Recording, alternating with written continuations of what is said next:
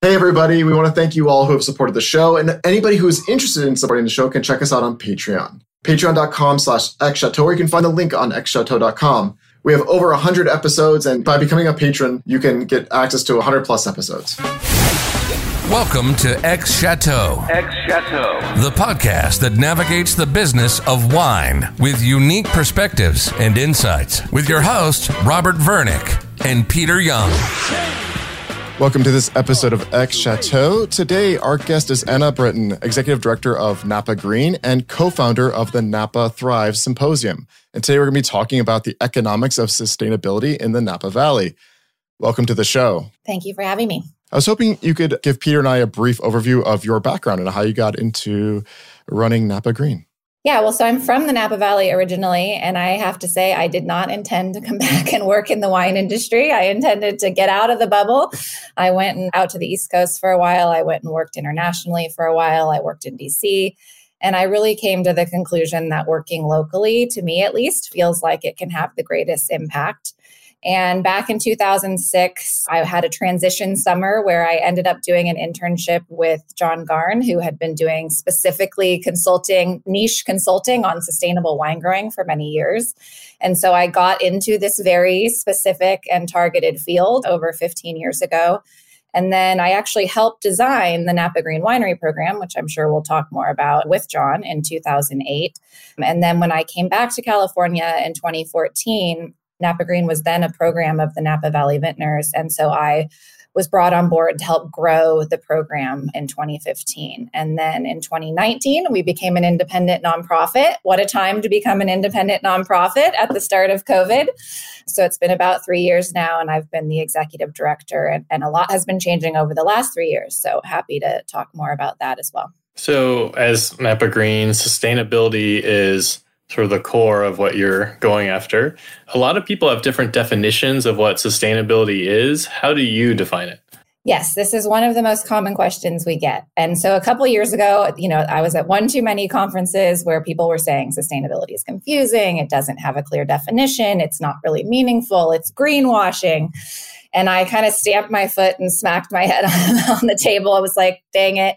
There are six core pillars of sustainable wine growing leadership that any program has to be working on to really call themselves leaders, really anyone in the agricultural space. And I've actually recently added a seven. So I'll walk you through those seven pillars. But this is my attempt at sort of the elevator pitch of the real depth and rigor of what we're doing.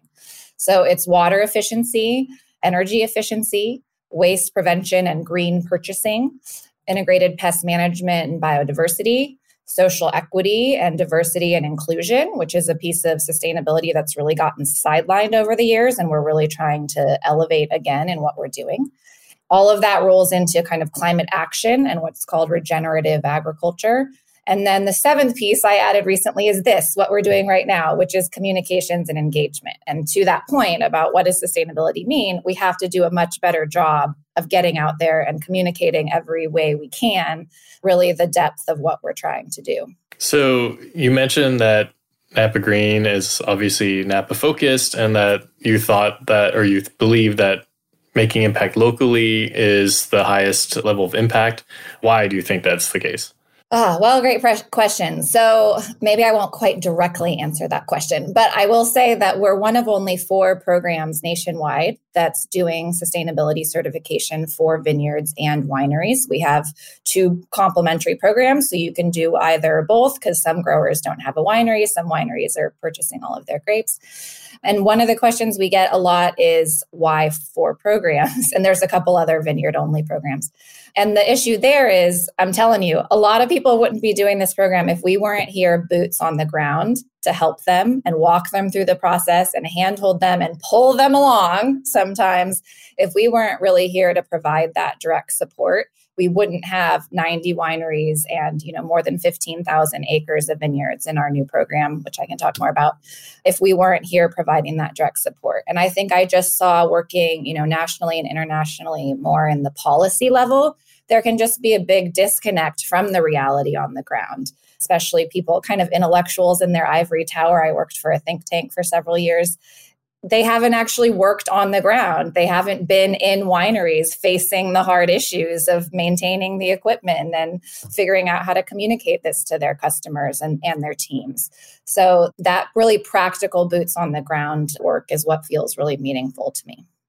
So, to make all environmental, climate, and social justice efforts truly sustainable, they also need to be economically sustainable and not just a cover on top, right? And so, I'm curious on how do you think about the economic returns and ROI in the context of sustainability? Yeah, this can actually be one of the bis- biggest misconceptions. So, another one of the big questions we get is like, what are the hurdles or what prevents people from coming into your program? And one of them is this perception that it's really just going to cost a lot of money. Oh, this is just going to be really expensive, and you're going to ask me to buy all this new technology. And it's been COVID, and we've had fires, and I don't have a whole bunch of extra money to spend on this. And actually, what we're really trying to do with our members is help them save money by cutting the bottom line. So there's any number of examples I could share. I'll share some and you can cut me off at any point. Some of this gets to the really kind of grittier side of winemaking. So maybe not what we think of typically when we're thinking of luxury wine. But we're really working a lot with our winery members in the back of house on the production side. And there's things like installing, I won't geek out too much, I promise, but there's things like installing variable frequency drives, these controlled glycol pumps. This is something that it's just an energy efficiency saver, and those can pay back in one, two, three years. And then you're constantly saving money on that. Another piece we've seen is just people turning down their hot water temperature when they don't need these super high temperatures for sanitation and cleaning the tanks and cleaning the barrels.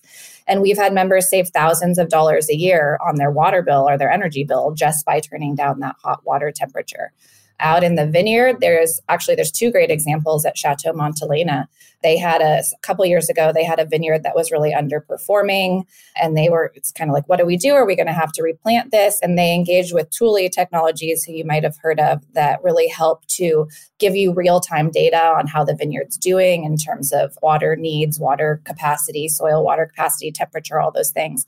And so it helped them really dial in and target the timing and amount of their irrigation which is highly related to grape quality. And they were saying, I feel like this saved a vineyard. This saved us half a million, a million dollars within a few years, really being able to bring that vineyard back from, from really underperforming. And another great example I love from them, because this is a hot topic right now, is around packaging and lightweighting in the wine industry, is they realized several years ago also that it was time to phase out those wooden boxes that they were still shipping their wine in. They still went to a kind of beautifully branded, but all cardboard made from from recycled content, all recyclable. And it reduced their shipments, I think he said to New York, from five a year to two a year. So, huge reduction in shipping cost. It cut their materials cost in half, what they were paying for those materials.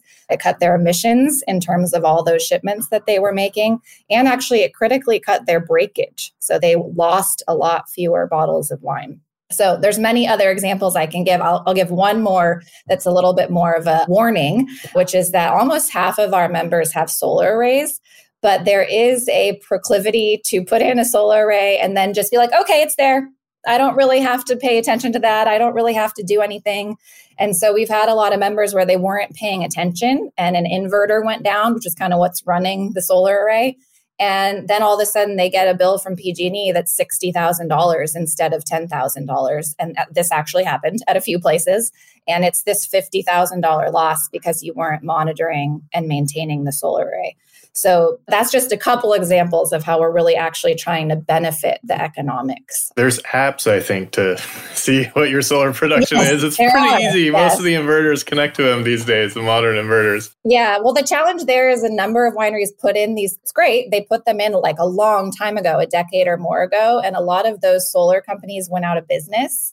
So then they lost the monitoring. So we're trying to help them get that back up online. A question on the shipping and, and the box of packaging for Montelena. What did the boxes have to do with less shipments from five to two? How, how do the boxes impact that? It's just the space. It was how big, how much space those boxes take up versus they were able to consolidate and have a smaller, I would say, even more nicely branded product, but they could just fit a lot more in a shipment. Plus, the weight those boxes weighed a lot more, and that affects how many they'll put into a shipment on any given vehicle. So, those two pieces, that's where, and I'm sure you've been hearing about and talking about lightweighting the glass. It's the same kind of thing. It affects how much you can fit in a shipment, it affects the weight of a shipment. And all of that ties into the emissions. And transportation is one of the biggest emissions associated with the wine industry. So we have to think about that. So, although you just listed off a myriad of examples, but a lot of them sound pretty straightforward that you spend X dollars now and you earn it back by year two, year three, and then you're saving money. That seems for an industry that's focused on kind of long term, having vineyards, that's you know making a product once a year. That seems like a no brainer. Why do you think some of these are not happening? Is it lack of knowledge? Is it just is it they're not doing the calculations like that? I'm just curious on why do you think it's people aren't doing this on their own? Yeah, well, I think that gets to the maybe the biggest hurdle to getting people to do our program is just time is just being willing to put in the time. And I think a lot of the people we work with, any given winery or vineyard we work with, there's typically one or two or three champions. They're passionate about this, especially the more we work with them, the more they see the opportunities here. But it's like they're putting on their sixth job hat so many of them, especially winemakers nowadays or enologists or who have you, they have so many different job responsibilities. And it's like, okay, and now I'm going to be the sustainability manager too. And it's just a lot to process. It's overwhelming. And I think there's just a lot of inertia out there. There's a lot of, I think, in the wine industry, maybe it's no different than anyone else, but there's a lot of this is the way we've always been doing it. This is how UC Davis said to do it in 1975. And it's just updating it to, okay, there's some new opportunities here today, especially we've been seeing this around sanitation. That's the biggest water user in the wineries. And there's kind of this old school five or six step process that has typically been used to clean the tanks. And you don't really have to do that anymore. There's new products that can cut down those steps significantly. But there's a little bit of inertia around this is the way we've always been doing it. I don't know. Do I trust that new product? So I think that's kind of the main hurdle. So when you look at wineries, I guess mostly doing sustainability investments, do they look at each of these projects individually or do they say, hey, I have a new sustainability manager, I'm working with Napa Green and I'm going to do like 10 projects in a whole package at once? And what do you think works better? Well, that's a great question. And this is one of the things I'm always trying to push is that in terms of our standards, we're really trying to think very systematically. So, what I walked through in terms of those core elements, all the aspects of resource efficiency, of waste management, of purchasing, of climate action, renewable energy, social equity, communications. It's really critical to me to think very systematically and to think not just from the vineyard, but into the winery. I think consumers, visitors tend to really focus on the agriculture, and it's important to really also think about the production and the impact of selling, pushing out this wine, distributing the wine, getting the wine to your wine clubs and to your customers. Have to really think very systematically. And I think when we go in and start working with a lot of our members, they have been thinking more one off. And they've been thinking more, okay, this equipment's down, I'm replacing that. Just that kind of focus. And so we are helping to give them that, okay, here's the full landscape. And then what we do with our members is we say you have to be a B plus to A minus student to get certified. So there's more than 120 practices you have to do to be winery certified. There's more than 100 practices you have to do to be vineyard side, which is overwhelming. But with all of our members, they can have up to 10 to 12 items that they put on an action plan that we work with them where they need more time, they need another budget cycle, what have you. We work with them to kind of for that continuing improvement aspect and to help think then more systematically of, okay, I'm going to tackle these things across these different areas and I'm going to get this done in six months and that done in two years and things like that. So I think we're trying to help them think beyond the kind of individual investment projects. And so trying to basically have a whole portfolio of things that they have a whole work plan that they're executing over time. Yes, exactly. And a way to another really unique aspect of what we do with our members, growers and vintners, is we baseline and track all of their energy use, their water use, their waste diversion, which is how much you're recycling and composting, and then their scope one and two emissions. Again, I'm not going to geek out too much, but we help them track some of their emissions. And then that way we can also see performance over time. So it's not just top down, do these things, talk to you in three years it's checking in and really seeing how that performance is improving and changing over time. So those sound like certain key metrics that you're looking to drive for each of, your pillars, potentially depending if it's a vineyard or a winery certification. Yeah, looking at that water use is critical. I mean, we're in a 1200 year drought here in California. And I think we've seen that as one of the biggest opportunity areas. On the winery side, we do what's called a resource audit. And we've done over 190 of those over the past six years. So we've really seen a lot of where the key opportunities are. And definitely water is one of those areas. And then energy in terms of cost savings and as it relates to emissions. And then the waste is big. I mean, one of our members, Cakebread, it's interesting what different people decide to focus on. So Cakebread decided they wanted to focus in on reducing waste. And they really geeked out on this and they got what's called some Bigbelly solar kind of trash compactors. It doesn't sound like they look nice, but they look nice. And it compacts down the trash, it compacts down the recycling. And then that like dramatically reduced the number of pickups that they had to get. And so I, they tracked it, I forget, over it was a couple of years. I'm not going to get it precisely right, but maybe it was over the first three years that they were doing this initiative.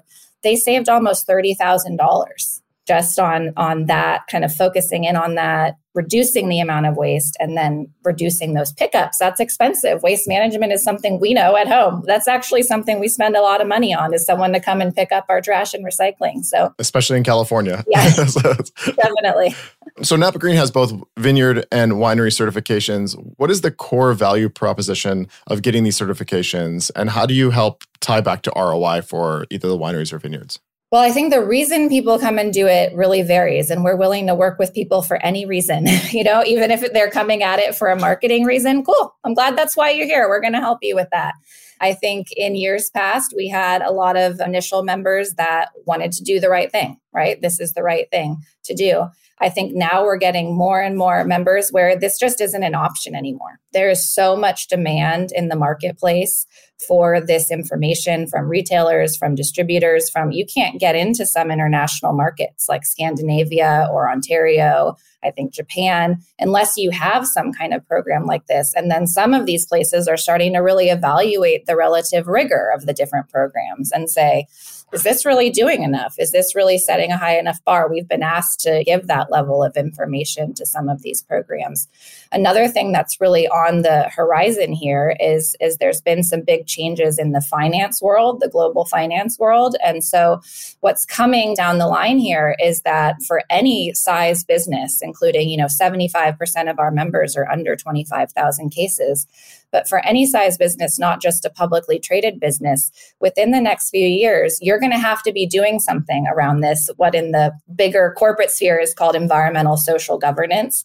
You're going to have to have something in place and you're going to have to have transparency around tracking and reporting your emissions. This is a new SEC requirement that came out earlier this year.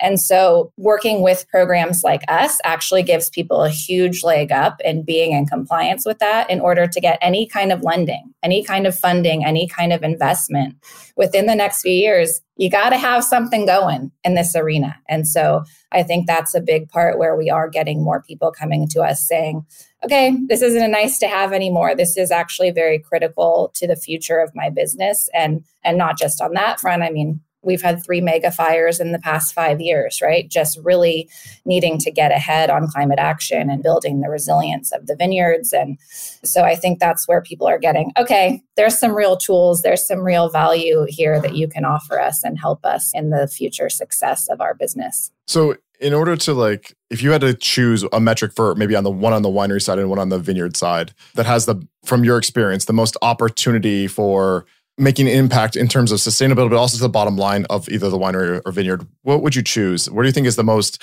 neglected area that you think has the most opportunity? Yeah, in terms of agriculture, these what are called these nature-based solutions have been identified by the UN as one of the top 5 solutions to climate change globally. And so I think it's pretty exciting that growers and farmers globally have this very active role that they can actually play in being a part of the climate solution. And it has all of these broader benefits in terms of the resiliency of, in our case, the vineyards. And so every single one of our growers that we work with, for every vineyard that they enroll in the program, they get what's called a custom carbon farm plan. And so this plan lays out for them a suite of options, the things I was talking about cover crops, compost, planting what's called hedgerows, an old English term, adding more biodiversity around the vineyards, you know, preserving forests, reduced tractor passes is a big one. It lays out for them using a tool called Comet. I won't go into the weeds on that, but it lays out exactly how much more carbon they could store by implementing these practices. And often, the great thing in the wine industry is growers are doing a lot of good things already, but they could do more. They could expand their cover crops, they could apply more compost, they could do a little less tillage or tractor passes, they could add more biodiversity. And this actually quantifies for them okay, this could store this much more carbon, this could store this much more carbon. It helps them really prioritize where they might want to target their efforts. So, compost, it tends to be a very big kind of bang for the buck benefit. Adding compost is really critical for soil health, but it also is great for water storage and for carbon storage and nutrient addition, all those things. So, it can help them say, oh, wow, okay, I'm going to get this much more benefit if I'm applying this compost. I'm going to go in that in that direction. And that's a really kind of cutting edge topic right now and something we're trying to really assist all of our growers in doing. And then on the winery side, I'm going to come to water because water is just such a crux issue and it relates to so many different things right now. Water, in and of itself, people tend to say, oh, it's cheap. I don't have to care about it. You know, most wineries are working with wells, so it's not very expensive. On the other hand, those that are getting water from the city, it's much more expensive. But actually, what we don't think about is the embedded energy in water. It takes a lot of energy to transport, to heat, to treat water actually is a huge part of a winery's energy bill or of the vineyard side bill in terms of irrigation. And, you know, we're in this drought. This is a critical issue to address, but also there's new and, not a sexy topic, but there's a lot of new regulations around wastewater. So you want to reduce the amount of wastewater you're creating. So all of these ways that we're working with wineries and vineyards to save water, I think there's just there's cost benefits, there's energy benefits, there's benefits in terms of those regulators that you don't want to have coming around. So I would say that's a really central area where we should be thinking a little bit more holistically. It's not just some water coming out of the ground. There's a whole bunch of related issues there. Seems like there's a lot of certifications out there and organic and biodynamic, regenerative, other versions of sustainability. I'm curious on what makes the Napa Green certification unique. This is a big passion point for me and an area where I might get a little bit contentious. So I think there's a lot of programs out there that call themselves sustainability programs or even sustainable wine growing programs. And it frustrates me because to really be sustainable, you have to be addressing all these areas. You have to be addressing environment, you have to be addressing social equity, you have to be addressing economics. And so, what I like to distinguish between is true sustainability systematic programs and programs that are environmental programs that are working on one issue. And that's great. It's important to work on individual issues that are important in certain regions. But when I have people say to me, oh, there's a hundred programs out there, no, that's not true. There's a hundred environmental programs of all different kinds. But I actually was the lead consultant helping with sustainable wine growing British Columbia. I've helped Ontario craft wineries as they're developing their program. I'm very familiar in terms of our industry with the programs that are out there. And if you look globally at programs that are true sustainability programs that are truly looking at resource efficiency and social equity and climate action and the economics of all of this, there's only about 15 or so programs globally. That's still a lot of programs, but it's not hundreds of programs. And so that's where I think we are really unique in terms of the industry. And I think, okay, it's Napa Green here in Napa County. This is a, a small little corner of the world but we're making the premier agricultural product in arguably the premier agricultural region. And so our leadership around sustainability and climate action, and my goal and our team's goal is to set the bar for the most rigorous standards out there in the industry. And as we commit to that, and as other regions see this, I know because I get calls asking me, how do I do this here? it creates a ripple effect. And so it's not just about us here, it's about the platform we have to influence other regions. And then in terms of organic, so I got to get to that because that's the number one question we get is how is this different from organic or oh, you mean organic? And we hear that's the main question the tasting rooms get and that's a question the wineries get from their customers all the time.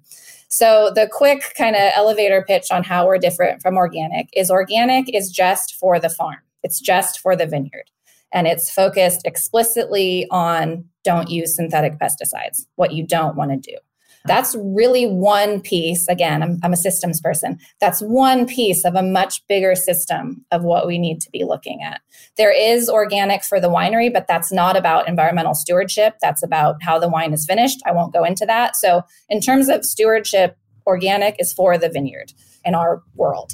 And what we're looking at is vineyard into the winery and going all the way through that production process. And we look at resource efficiency and we look at social equity and we look at climate action. And none of those things are addressed by organic.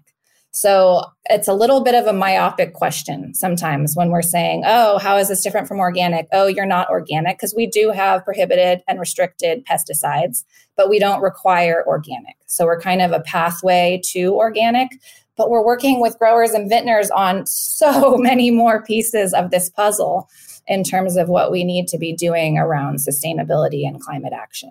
Yeah, I mean, there's a lot of certifications that are getting printed on the on back labels or even sometimes on the front, and I don't know that all the consumers actually know what any of those really mean. And so I'm curious on what do you think the value is printing a certification? Is that is that a goal to have Napa Green being printed on bottles, and how do you how do you make it so that actually means something to the person who's going to buy that wine? Yeah, man, if you could help me crack this one, I'll, I'll pay you some serious money. Um, I mean, I, I say yes to every single opportunity like this. I never turn one down. So, this is one way, right? We just have to communicate every way we can, every channel we can to help passionate wine enthusiasts understand what we're doing. Of course, third party certification is critical. So, at the very least, you know if you're seeing something, I think, as far as all the logos I've seen on labels, if you're seeing a logo on a label, it's been third party certified. That means someone has gone out and validated that you're doing whatever that standard is focused on. And that's really critical because we do still have a lot of people out there saying, I'm sustainable. And it's like, oh, I recycle and that's it. Oh, I'm sustainable. Or like, I have a solar array, I'm sustainable, you know, but they're not really doing this whole world of things that they need to be doing. So that third party validation that people are walking the talk or really doing what they're saying they're doing really, really matters. And there is more and more, I think, customer recognition of like, I don't want someone just to be telling me they're doing something. I want some kind of validation that there's some real depth to this. And absolutely having the logo on the bottle across the board, we need more of that because even if a customer's like Napa Green, okay, I'm not quite sure what that means, but I'm holding up two comparable bottles of wine, and this one's got some kind of sustainability thing going on, and this one doesn't. This one's saying climate action really matters. This one's not saying anything. They're probably going to grab that one. There's a lot of market evidence and surveys and literal things we've seen in stores where our members promote their sustainability and climate action with a shelf talker or a necker or something like that. We've seen where sales go up 20% in that store. So we do need to get a lot better about giving customers quick cues ways of quickly identifying whether they get the depth of it and the complexity of it, right? Most people are not going to go spend an hour researching what exactly Napa Green means, although maybe they'll listen to this podcast. But it at least gives them that quick cue because we just need to be able to make split second decisions out there so often when we're, especially when we're making purchasing decisions. So we're definitely encouraging more of our members to put that logo on the bottle or at least in that description, talk a little less about the terroir and a little bit more about climate action and sustainability. And I'm curious, do you find a resistance at, at different price points of putting something on the back label? It seems like you see a lot more of that at, at, lower price points. But then I'm wondering from the producer side, do you like, hey, if someone's paying $100, they know we're taking care of our stuff, and they're but they're still getting your certification, they're just not putting on the back label. You know, that's a really interesting point that I haven't thought about. But I, yes, I think you're right. Yeah, you do see more of it on some of the under $15 wines, which isn't so many of our Napa County wines, right? But again, this is an area where we're seeing we're seeing amongst our membership, amongst these premier wineries, a recognition of the value of this. We've had, I don't know, three or four just in the past few months come to us and say, okay, how do I put this logo on the bottle? It's time to put it on the bottle. Jean-Charles Boisset just committed to put it on all of Raymond's labels. So we're seeing more and more of like, oh, yeah, this is something that's getting recognized. We got to do it. So, of the wineries who have done your certification, what percentage put it on the back label? This is pretty nascent, I have to say. So, it's really an area growing right now. I think we'd had had about 10 members putting it on the label. I think we have like double that now working on putting it onto the label another kind of niche challenge we've had is that we redeveloped our vineyard program. So there's been this transition from the former program to the new program. So that's around that issue. We're kind of ramping up the growers that can use the vineyard logo on their label. But we're definitely seeing a huge increase in interest around that right now, which is great to see. So, digging a little bit more into how you think about marketing sustainability, there's a lot of differences of opinion on how sustainability should play into marketing a wine brand. What are your thoughts on that? Oh, well, you can tell I have thoughts on many things, but this is an area where earlier, you know, five or so years ago, man, I would hear so many people saying, Oh, I don't want to market this. That's not why I'm doing it. And it frustrated me so much because if you are making this a priority, if you are a values based business, I actually think there's an onus on you to serve as an educator, to help communicate to customers why this matters and what you're doing. And yeah, no, I don't want greenwashing. I don't want people out there saying they're so great and they're not really doing anything. But if you're really doing something and you're really making an effort, and if you've gotten the certification, like you heard, over 100 measures on both sides, you're doing some deep work here. You should be talking about it. And I think the other resistance I've heard is people saying, oh, well, you know, I'm really good over here at, I've got renewable energy and recycling, but I'm feeling insecure about water. Like I don't really have that figured out yet. And then people will, and I think this is true of all people across the board, will say, oh, I don't really want to talk about that because I don't have it all figured out. And I think this is an area in particular where we have to be willing to be transparent and, in a way, be vulnerable. Of let's talk about there's so many things to do. We've started here, we still have work to do over here, but that doesn't mean that we don't talk about it. And so we do really try to help and, and probably the area right now where the winery teams that's the most interested is the marketing teams because they're seeing how much interest and potential there is out there. So we do what's called an ambassador training to help them understand what does this all mean because we're going through an hour right now of talking about it, right? So help them with how do they talk about that? What are some of the quick elevator pitches to help get people engaged in this? So I'm a big promoter of do market this meaningfully, you know, honestly, meaningfully, transparently, but we've got to be having these conversations. When you mentioned that earlier, that, you know, some trade gatekeepers, like whether it's Scandinavia or whatnot, may use this as a requirement or as part of their tender bids. And certainly we see some restaurants and sommeliers who, or even retailers that have all kind of like, I don't know, natural or sustainable wine lists. How do you think a winery can take advantage of that in terms of building their marketing message? I think I'm just seeing so much more interest amongst sommeliers, amongst masters of wine. I was actually on a panel yesterday about the importance of third party certification, and there were two masters of wine on there and a whole bunch of sommeliers and masters of wine listening, and just huge hunger for this information and for exactly what we're talking about here. Help me understand the differences. Why are there these different programs? How do I make sure it's really impactful and meaningful and not just a bunch of BS? So this gets back to what we were just talking about. I think as you're out there in the market selling your wines, doing tastings, this has to be one of your talking points because there's so much interest in the trade and better understanding this and then leveraging it in their own sales, you know, in a restaurant, wherever it is, in a retail shop, to distributors. We're also seeing a lot more interest amongst distributors. Same thing. Help me understand what this is. Help me identify in my portfolio who do I have that's really doing these practices. Help me communicate this because we need any and all tools to sell right? So I think that's I'm just seeing so much interest out there. The Institute of Masters of Wine is adding this to their curriculum. So there's just so much potential. Probably said that 13 times now. there's so much potential around all of this. Well, and for the winery owners who are looking at the bottom line, oftentimes I've seen some studies that say there could be a one to three dollar a bottle premium for certified organic and i'm not sure if that's the same if it's certified sustainable or something like that studies have shown some yeah similar things and similar to our discussion a little bit earlier when we talked about napa it's usually a lot more expensive wines. And sometimes those very expensive wines, consumers often just assume, I think, that it's sustainable as, as one point. The other is that a $3 premium on a $300 bottle of wine is only 1%, so it doesn't really make that much difference to their bottom line.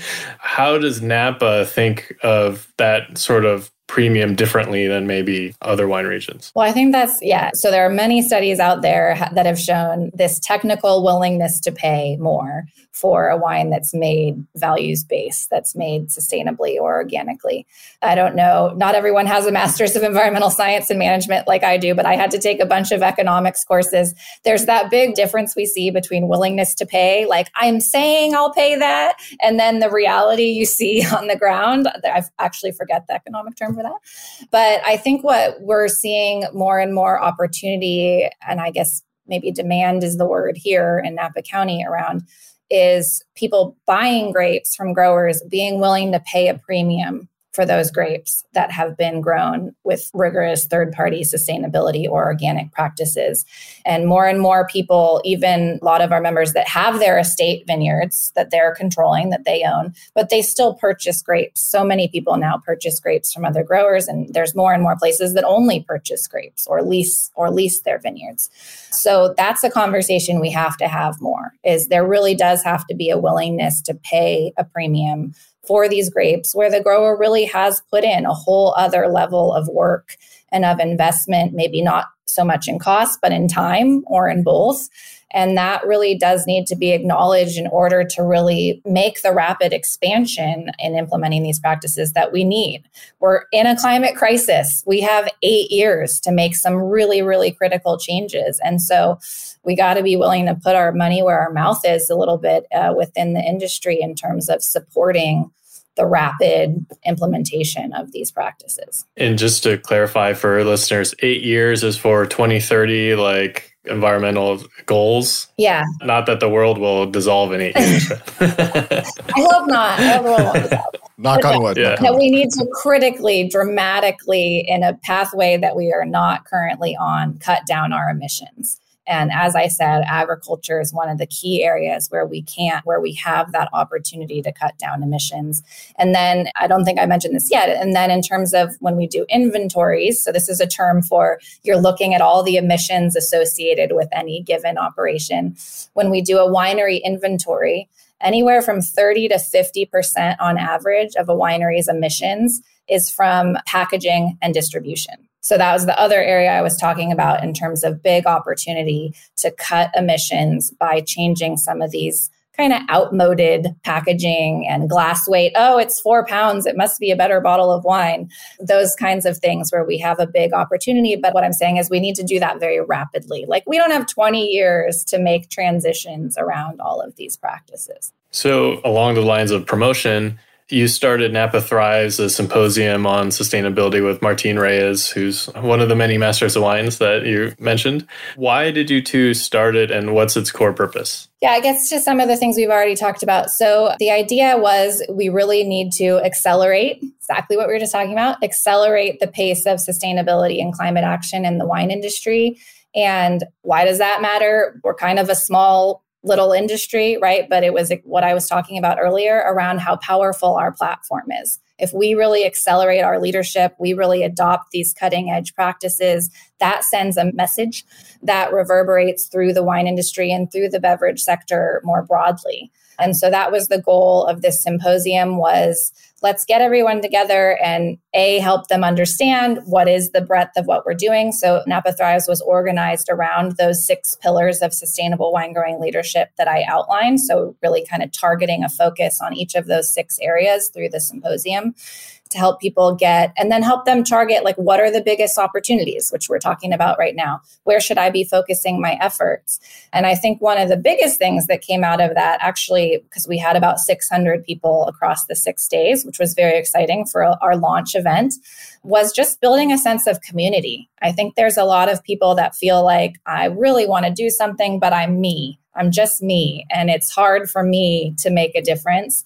And there was just a lot of excitement and buzz around realizing, like, oh, wow, my neighbors want to do this too. And I have this resource that I can rely on. And I'm not alone. And together, you know, it seems like a cliche, but it's true. Together, there actually is a lot that we can do.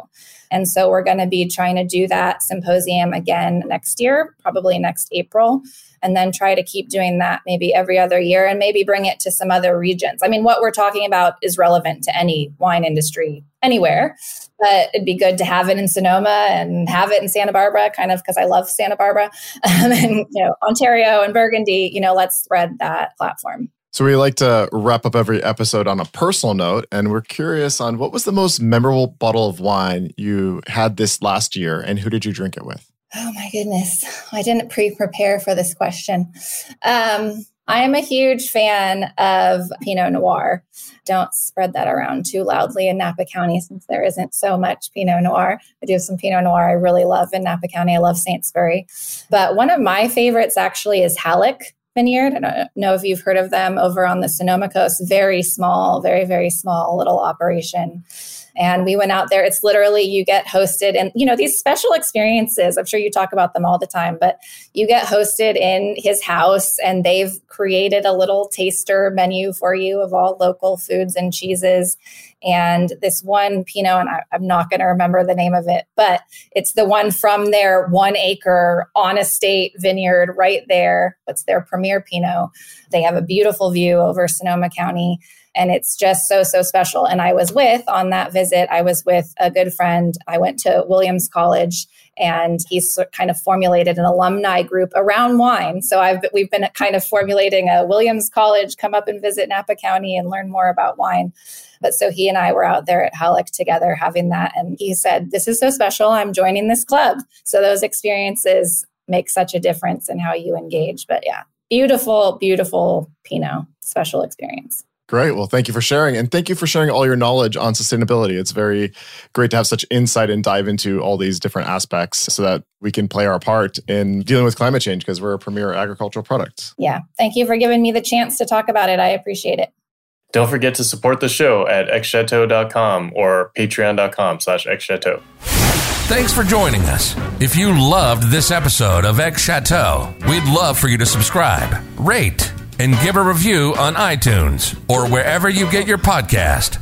Until next time, cheers.